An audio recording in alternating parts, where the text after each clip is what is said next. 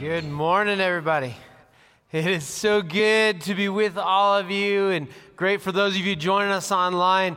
Uh, let me ask a question of you, and obviously, those of you online, you'll just have to message, and we'll see it later. But for those of you in, in, in the room here, how many of you love to make plans?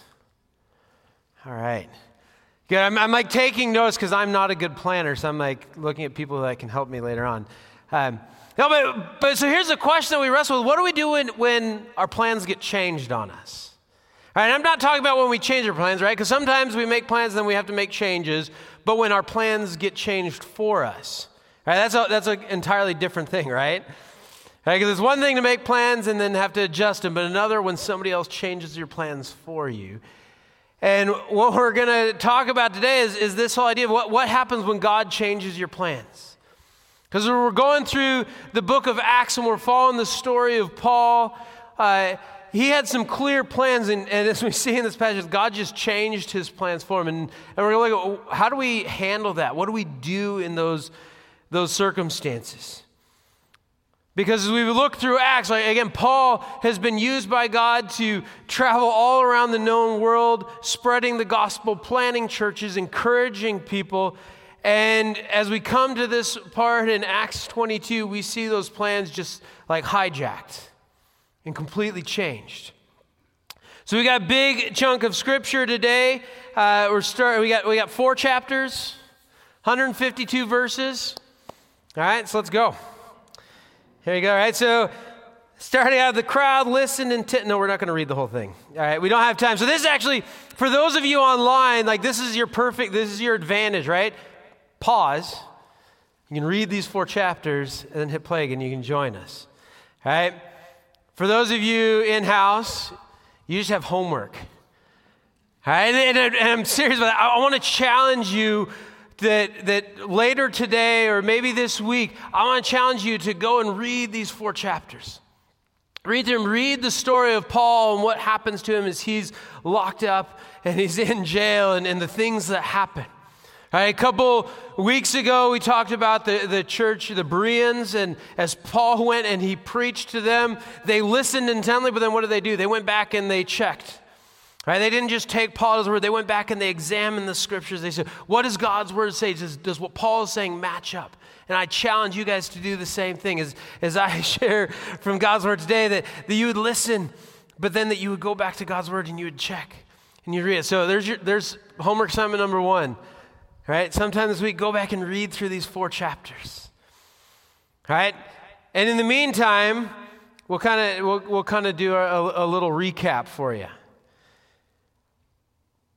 Because the context of the story, we've got Paul who's been traveling again all over the world. This, he's already had three missionary journeys uh, as he's gone all throughout Asia Minor and Greece, and he's been planting churches. He's been uh, encouraging the churches, and now he's in Jerusalem. And if, if you remember back to where we were last week, for those of you who are new, this is kind of where we were. And, if, and for those of you who are like me and just forget what happened a week ago, here's where we were. Paul goes to Jerusalem, and in Jerusalem, he gets arrested, and kind of a riot starts up, and uh, and he's before all the Jewish leaders, and he, and he just shares his testimony. So last week we talked about that. What, what is Paul's story? He shared his story. And now, here in the end of chapter 22, we just see the, this story continue. And we're going to see what happened to Paul over the next couple of years. And so, how did he end up here? How did Paul end up in this place where he's now under guard? Paul had some clear plans. Paul made some really clear plans that, that were God honoring plans. And, and he actually shared with us. If you, if you look in Romans chapter 15, verses 23 to 26, Paul, on his way to Jerusalem, writes, he's probably in Ephesus, and he writes this letter to send off to the church in Rome to encourage them. And right at the end of the book, in chapter 15, he kind of lets them in. Here's his plans. And he tells them, I'm headed to Jerusalem right now, and I've got, I'm, I'm carrying a, a big offering that the, the churches in Macedonia collected an offering. They want to send it to the church in Jerusalem to, to care for the poor. And so Paul's got the privilege of, of being the one who transports this gift to the church in Jerusalem. And then he tells them, here's what's going to happen. After I go to Jerusalem and drop off this gift, I'm going to come and visit you in Rome. I'm going to come to encourage you guys. And then that, that's not my end goal. My goal is not to come to Rome to spend time with you. My goal is to spend time with you on the way as I, I then go to Spain. I want to go to Spain because Spain needs the gospel. There's all these people throughout the area of Spain who, who haven't understood the truth about who Jesus is. So my plan is I'm going to go there and I'm going to spread the gospel. I'm going to plant churches and, and then who knows what's next, right? Paul probably had more plans laid out after that.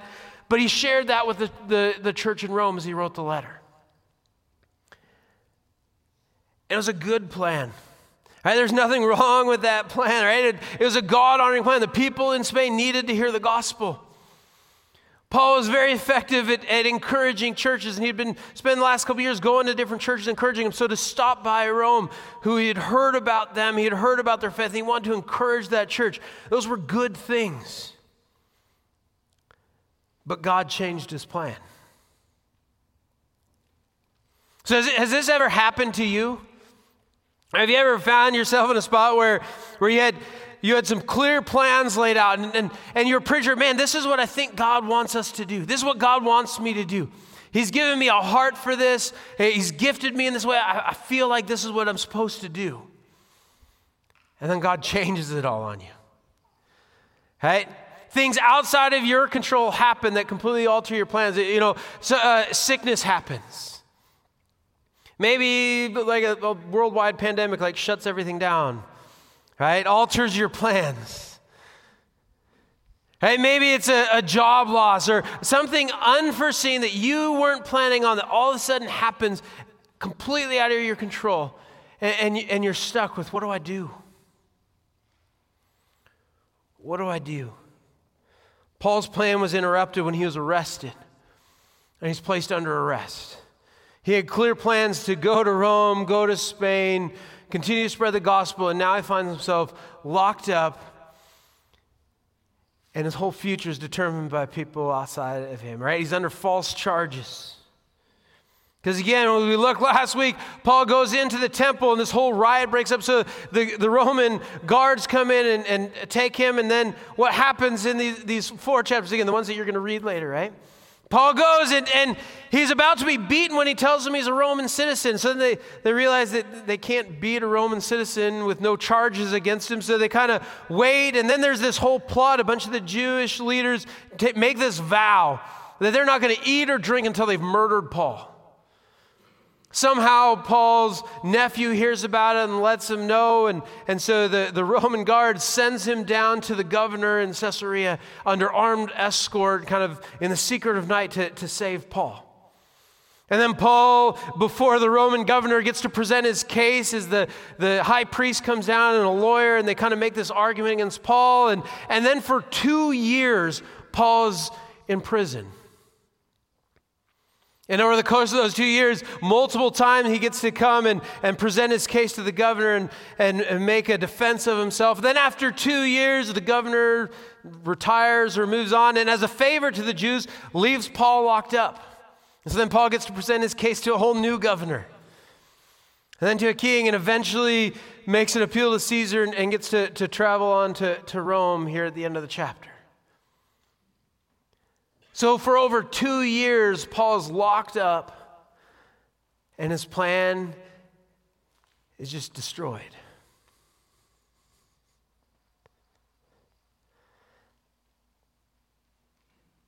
So, before we get much further and get into the meat of what I want to talk about today, there, there's this big question that just is kind of looming in this passage: is what do we do with our plans? How do we make plans? Paul, Paul made clear plans of what he believed God wanted him to do, and, and, and they just get shredded. You, you've probably, many of you have probably heard the phrase, right? Like, if you want to make God laugh, tell him your plans. Right? This idea that, man, i have got some clear plans. Let me tell you, God. And God just laughs like, you don't know the future. Right? And there's a lot of truth to that, right? Because as we make plans and we make plans and try to control things, we are not God. God's in control, we're not. And so as we make those plans, we try to hold to them too tightly, oftentimes we can be outside of the will of God. Right? Paul made clear plans, and God was like, no. But I think there, there is a, a, part of that, that, that little saying that, that doesn't sit right with me because, because it doesn't line up with the nature of God that we see in, in the rest of Scripture. Because God doesn't look at our plans and laugh at us. I don't think that's who God is. You see, as, as a father, my, my son Theodore, who's eight, for the last couple years has been telling us his career plans. And I, I love his career plans. They're, they're very clear, and he's laid them out. Uh, he is moving to Australia, and he's, become, he's going to become Steve Irwin. All right? But he's thought through it enough to tell us that he's, he's going to stay away from stingrays. Right? He's got this laid out. That's his plan. Right? And as a father, as a human, sinful father who's often selfish, who can get annoyed with my kids, who can get tired, and all of those things, right? When I hear him tell me his plans, I don't laugh at his plans. I don't tell him how, oh, here's all the mistakes in your plans, right? Here's why this isn't going to work. What I, what I do as a father is I look at his plans, I'm like, man, God has created in my son this love for his creation. Right? This idea, even now, even though there's not crocodiles in this part of the world, like if he sees a lizard or a frog or a snake, he is jumping on it. And he's going to capture it and then he's going to ask to bring it home. Right? Like that's part of who he is. He loves learning about God's creation. He loves caring for things. Like, and he sees that in this character, Steve Irwin. He wants to do that. And so, as a father, I don't like laugh at his plans. I see his heart and the way God has wired him, and I want to cultivate that in him, right? I want to encourage that in him, right? And hopefully keep him from Australia and keep him nearby, right? All those things that parents want to do, right? But I think that that's how God sees us, right? Because God is our father. But unlike me, who is a human and sinful and makes mistakes, God is perfect in his love for us. And so as we tell God our plans, he doesn't laugh at us. I think God sees our heart and he sees the things in us that he made in us that reflect him. And his desire for us is to cultivate those things. And so, as Paul tells God his plan, God, here's what I want to do. There's this whole area of Spain, and who knows what, I don't even know where the rest of the world is, but there are people out there who don't know your love for us. God, there's all these people who don't realize the truth about what Jesus did for us. That, that, God, that you came, that you rescued us, that you've made a way for us to become right with you and be adopted as your sons and daughters. God, I want to go and tell them all. God, I'm, go, I'm going to get on a boat and I'm going to go. I'm, I don't know, I don't care what languages I have to learn. I don't care if people like run me out of cities with spears. I am going. God didn't laugh at his plans. God, God's like, that's how I made you, Paul. I created in you this heart for the lost.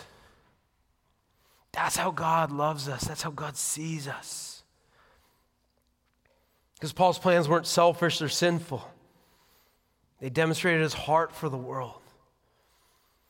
And yet God still changed Paul's plan and he, he, he changed the course of what Paul was thinking because this is what I have planned for you. God, God is still God. So, again, that's a, a, huge topic that we could spend a long time talking about. So, here's homework assignment number two. All right? I encourage you in the sermon guide this week, you can get that online. There's a whole series of, of questions and, and passages to look up to wrestle with. It's like, how do we make plans and still honor God?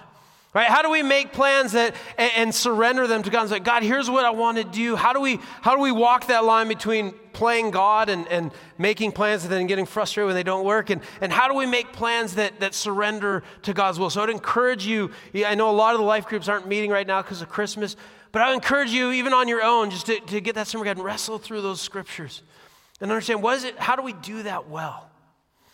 All right, so there's, there's homework assignment number two for you all. Right, but here's where I want to go with the message today.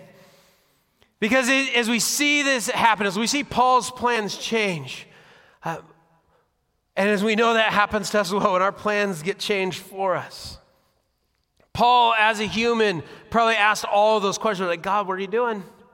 I, got, I think I thought we had this worked out. Here's the, here was the plan, and why am I in jail right now? Because if I'm in jail, I can't go to Spain. Right, God, why there, there's work to be done. Why do you have me locked up here? There's probably, there are probably days of discouragement, all those things. Paul, Paul was just like us. And yet, Paul lived an incredibly obedient life to Christ. And so, as we look at this passage of scripture, as we see what Paul did, really the question is Paul sets an example for us. So, what can we learn from Paul's example? Right? And in each of us, as we follow Jesus, how do we learn from the example of those around us? Paul sets an example for us as we imitate Christ. And so, what I want to do today is look at how did Paul surrender his plans to Christ? How did Paul learn to follow Christ, and, and how can we learn from that? In his letter to the Corinthian church, 1 Corinthians 11 1, Paul tells them, Follow my examples, I follow the example of Christ. And so that's what we want to do this morning. We're going to look at how did Paul handle this? How did Paul handle the fact that his plans got completely changed on him? I think there's four lessons that we can learn from Paul's example. That's what we're going to spend our, the rest of our morning on. So, the first one Paul wasn't paralyzed by mission failure. Right, Paul had this clear mission going to Rome, going to Spain, spread the gospel, plants churches, and that failed. He gets locked up and he spends over two years in prison and then gets shipped off to Rome. He ends up in Rome, right, but not under the plan that he had made. Paul's plan failed. So, why? And here's not, not just that, not only his plan failed, but this has been kind of under attack for a while. As Paul's been planting churches, it seemed like every city that he went to, there was opposition. Every time he went to a new church, new city, he'd, he'd start spreading the gospel and a church would start to form. But then pretty soon opposition would arise, and, and that often ended up with Paul being run out of town, being stoned to death, being imprisoned, all these different things. There's constant persecution for Paul. And not only that, is now that there's more churches, God started to rise up, raise up new leaders, and all of a sudden there's competition. And in some of these churches, they're like, oh, well, we like Apollos better. Paul, you're great, but man, Apollos is a much better preacher. We like him better. Right, well, now we got Priscilla and Aquila, and God's raising up these leaders. Paul's position is all of a sudden under attack, right? He's, he's being replaced. And now he's in jail. But here's the thing Paul wasn't paralyzed by mission failure because even though his plans were interrupted, Paul was never sidelined. What we see of Paul is in these two years in prison, Paul didn't wallow in prison saying, Woe is me. God, how could you let this happen to me? I'm, I'm Paul. I'm, I'm the best missionary. I'm the one that you need to go do all this stuff. What do you got me locked up here for? Right? He didn't complain about the unfair charges that were being laid against him. He didn't, he didn't get, he, he didn't wallow.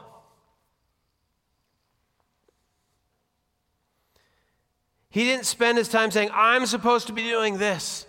Right? Fill in the blank. I'm supposed to be heading off to Rome. I'm supposed to be heading off to Spain. I'm supposed to be doing all of these things. How could you let this happen? Right? How could things be so wrong? How, how did I miss everything so much? Right? He didn't sit there and say, hey, until this happens, I'm just going to sit here. Right? God, do you want me to be your missionary for Spain? Great. Well, go ahead and let me go, and, and, I'll just wait. I'm just, I'm, I'm fine. I can sit here all day. Just, just release me see what I can do, right? They, Paul didn't, didn't take either of those approaches. He didn't see that he was sidelined. Right? And this, this wasn't anything new for Paul. Right? As he just talked about, he, he's constantly been under attack. And he said he showed us what he could do in, in, in Philippi when he gets arrested, he gets thrown in jail, he gets beaten. What does Paul do in jail? Paul and Silas chained together, start singing. They start worshiping God in the midst of, of jail, right? They're beaten, probably being hadn't been cared for, and they spend their night in jail worshiping God. I want you to turn with me to Philippians chapter 1. We'll, we'll, we'll be back and forth with Acts, but I want you to look here in Philippians chapter 1. And read with me verse 6 being confident of this, that he who began a good work in you will carry it on to completion until the day of Christ Jesus. Paul writes to the church in Philippi from jail, probably in Rome. And what's he say to them? Confident of this, that God isn't done. God who began a good work and you will carry it out to completion. You see, Paul had learned to trust God, even when it didn't make sense. He had learned to trust God even when the situation seemed to be otherwise.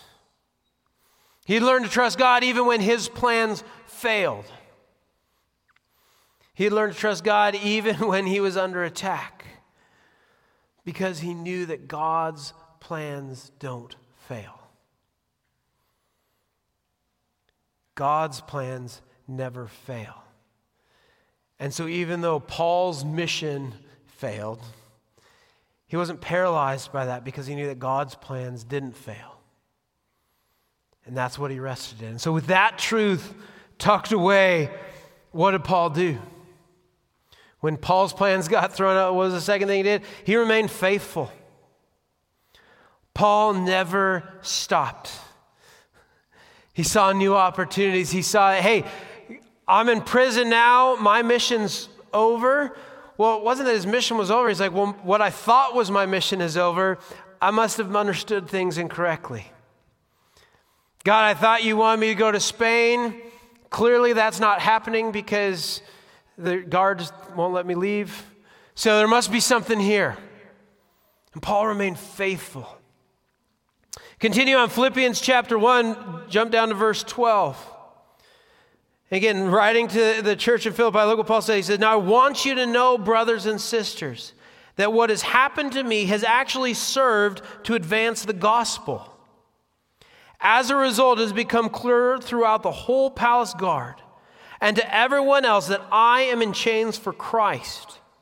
And because of my chains, most of the brothers and sisters have become confident in the Lord and dare all the more to proclaim the gospel without fear. So, again, after his two years in, in Israel in jail, he then gets shipped off to Rome. And it's, it's probably from Rome in prison that, that Paul writes this letter. But after all that time, what does he say? It, it, it's become clear to me that what happened to me, me being in jail, has actually served to advance the gospel. I, I thought the plan should be for me to go to Spain, but clearly God had different plans. And look what's happening. The whole palace guard knows why I'm in jail. They know it's because of Christ.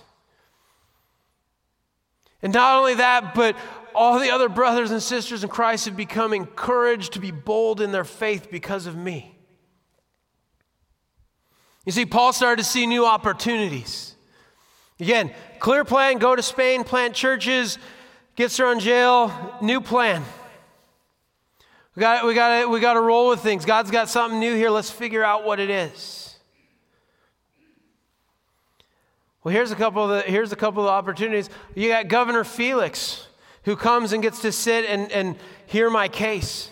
And Paul proclaims the gospel to him on multiple accounts over those couple years. Then Governor Festus, same thing, gets to present the gospel to him, share with him the hope of the gospel. And then King Agrippa and his wife Bernice come and sit in, and Paul gets to share the gospel with them. Time and time again, opportunities to proclaim the truth of who God is. And not only that, but there's soldiers whose job it is to stand next to Paul. And guess what those soldiers heard? The good news about who Jesus is. And Paul continued to proclaim the gospel. Here's the new uh, Paul writes to the church I've come to see that me being locked up has advanced the gospel because look at all the people who now know the truth about who Jesus is. I thought people in Spain needed to, and yeah, they still need to know. But look at all these people that I was overlooking that needed to hear the gospel, and God's given me the opportunity to tell them. Not only that, but in these years that Paul's in prison, he wrote letters. Right? We're reading in Philippians right now. Philippians, one of the three prison epistles that Paul probably wrote from Rome when he was in prison. He wrote Ephesians, Philippians, and Colossians to those churches to encourage them while locked up. There are probably other letters, right? We've seen some of the other letters that Paul wrote, but during those two years, I'm sure that Paul took advantage of that time to send encouragement to the other churches. And he sent encouragement to his fellow workers. And Paul took that time while he was locked up to, to write encouragement. Because I think Paul bought into this idea that there's no such thing as lost time. Right? Paul didn't see his imprisonment as being like a timeout where I guess I got to just wait because God's got plans for me, and, and as soon as I'm out, I can use it. And I can go and start to be useful for him. There's no such thing as lost time, just wasted time. And Paul didn't waste the time that he was in jail. He didn't waste the opportunities that being locked up provided him to be a witness for Jesus in places that he never would have been able to go. And so he used his time well. And I love, here's, here's another assignment for you guys, another homework assignment. In each of those three prison epistles, in Ephesians, Philippians, and Colossians, right at the start of them, as Paul writes these letters from prison, locked up with his plans changed, he writes letters to these churches encouraging them. And each of those letters starts out with this big prayer. So, starting Ephesians 1, starting in verse 15, Philippians 1 3, Colossians 1 3, go and read through those, those prayers that Paul has for the churches. And it's so cool because as he encouraged the, as the churches, he talks about how he's been faithfully praying for them. Paul used all that time that he was locked up, days on end, sitting in a jail cell, praying for the churches around the world. Faithful in prayer for them. So here's a question. As Paul saw that God still had a plan, he was faithful. What, what kept him going? Why could he keep going year after year, locked up? Even after one governor retires, and again, as a favor to the Jews, we're just going to keep Paul locked up. What kept him going? I think it's the third thing is that even through all this, Paul didn't doubt that God had a purpose. Paul clearly understands God has a purpose for me. God has a purpose that will not be thwarted. And so Paul never stopped pursuing what God called him to do. Even though his plans got changed, even though his clear picture of what he thought was going to happen got taken away, it didn't stop Paul from saying, God, what can I do? How can you use me? What do you have for me? In his letter to the uh, church in Ephesus, Ephesians 1:11, it said, "He works everything out to the purpose of his will." God works everything out to the purpose of His will, not my will, not Paul's will, not any of our will, it's His will. And Paul clung to that and knew that. That it didn't matter if Paul's plans failed because God's plans don't. God's purpose never stopped. And so, Paul's big plans to encourage the church in Rome, to plant hundreds of churches throughout Spain and anywhere else he can go. Again, Paul, God didn't laugh at Paul's plans. But God said, I've got, I've got different plans for you, Paul. I've got a different purpose for you. And Paul clung to the hope of that. Because it wasn't all of Spain that needed to hear the gospel from Paul, it was, it was all the government officials who brought him before him to listen to his case. It wasn't all the people throughout Spain and beyond that needed to hear the gospel from Paul. It was the crew of ordinary Roman soldiers who got to go and spend days on end with Paul and guard him and stand next to him, probably chained to him at times.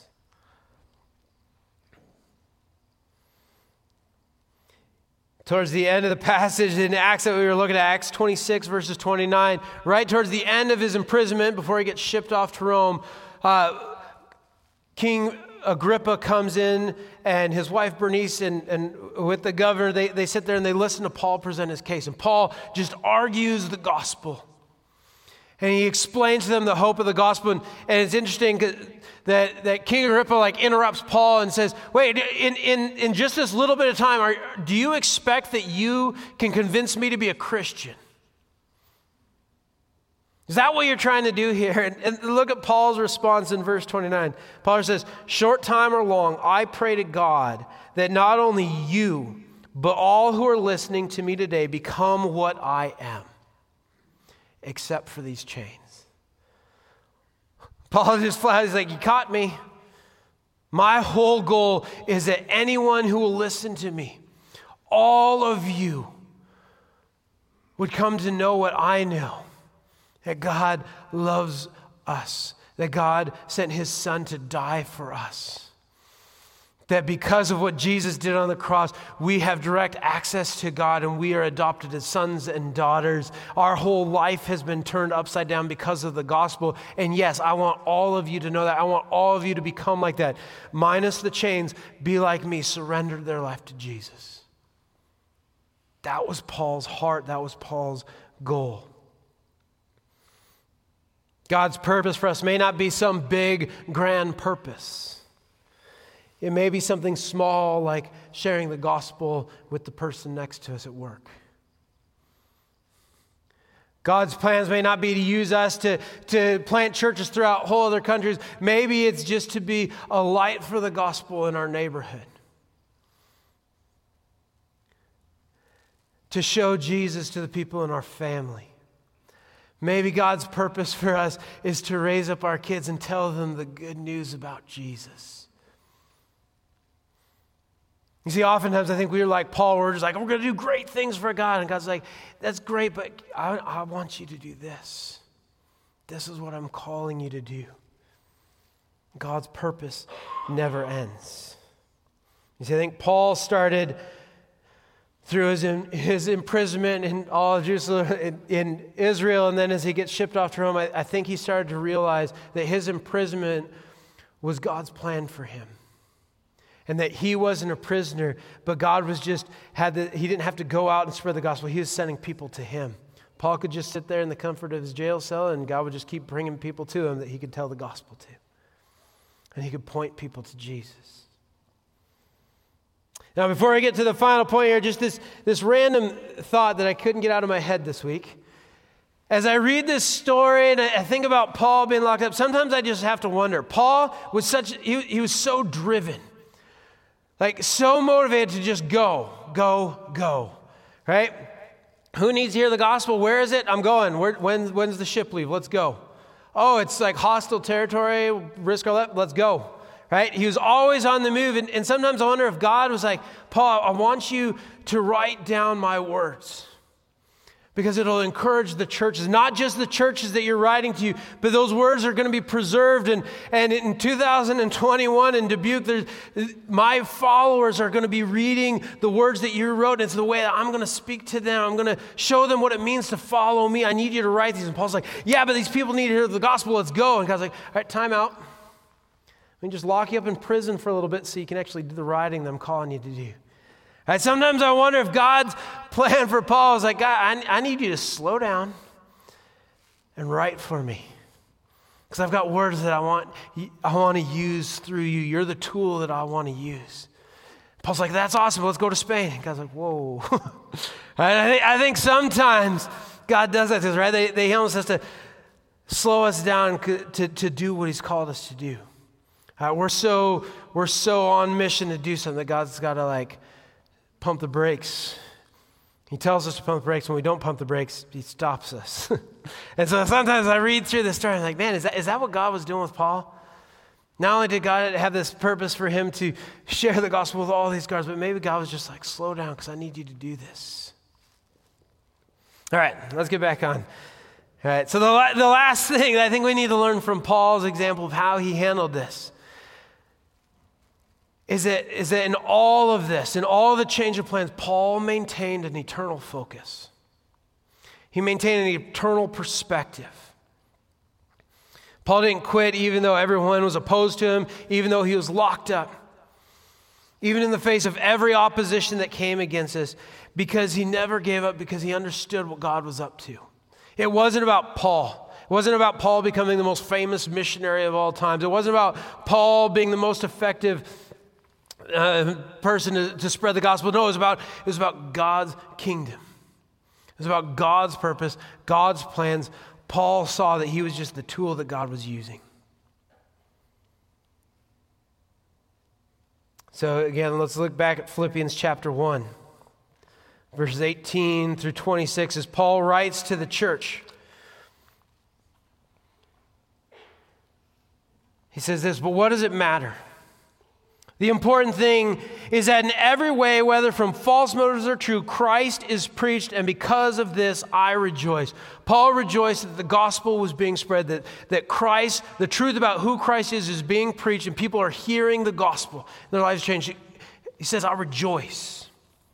He says, Yes, I will continue to rejoice, for I know that through your prayers and God's provisions of the Spirit of Jesus Christ, what has happened to me will turn out for my deliverance. I eagerly expect and hope that I will in no way be ashamed, but have sufficient courage so that now, as always, Christ will be exalted in my body, whether by life or by death. For to me, to live is Christ and to die is gain.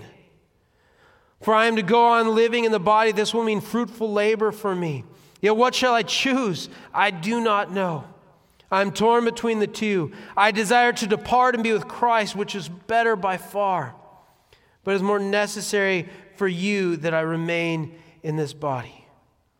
Convinced of this, I know that I will remain and I will continue with all of you for your progress and joy in the faith. Paul writes to the church and says, I'm torn. He, he, demonstrates his heart that, man, I know that it's not about me. It's not about my plans. It's, it's about what God is doing. And so he says, I know that if I get to stay here in this body, then I'm just going to continue to serve the church. I want more and more people to come face to face with the good news about Jesus. And I'm going to do everything in my ability to make sure more and more people know, and I'm going to do everything in my ability to continue to encourage the churches. He said, but on the other hand, if I die, that's all the better. Because it's not about this life. It's not about what we do here, it's all about Christ. And he says, when I die, I get to go and be face to face with my Savior forever. That's the goal.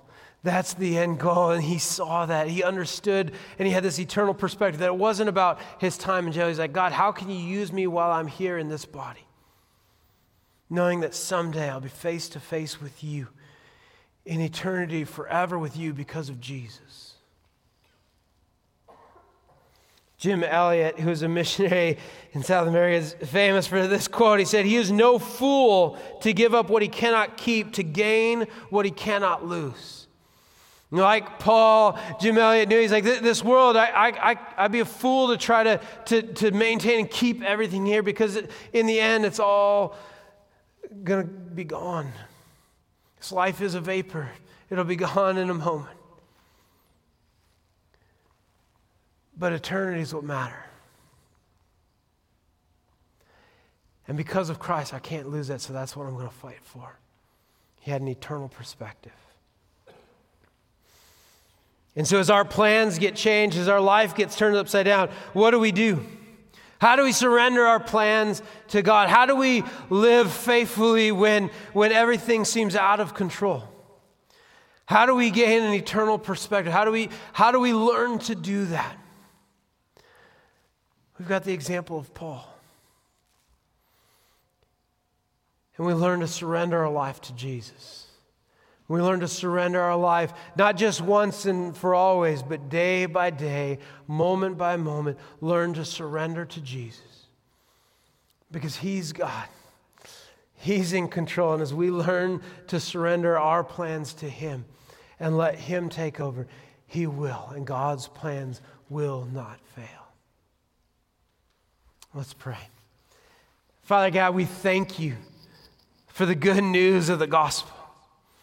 We thank you that the gospel simply means that, that because of, of who you are and what you did, that you have made a way for us to be made right with you as we surrender our lives to you, as we repent of our sins and, and cling to you. And God, so we, we pray that, that that truth would just, would just take over.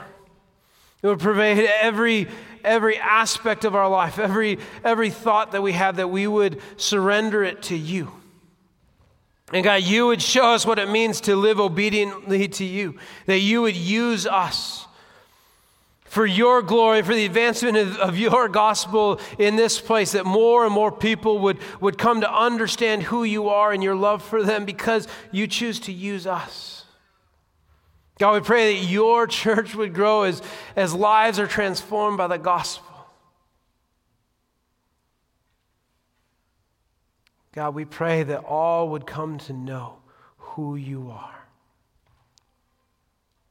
Jesus, it's in your name we pray. Amen.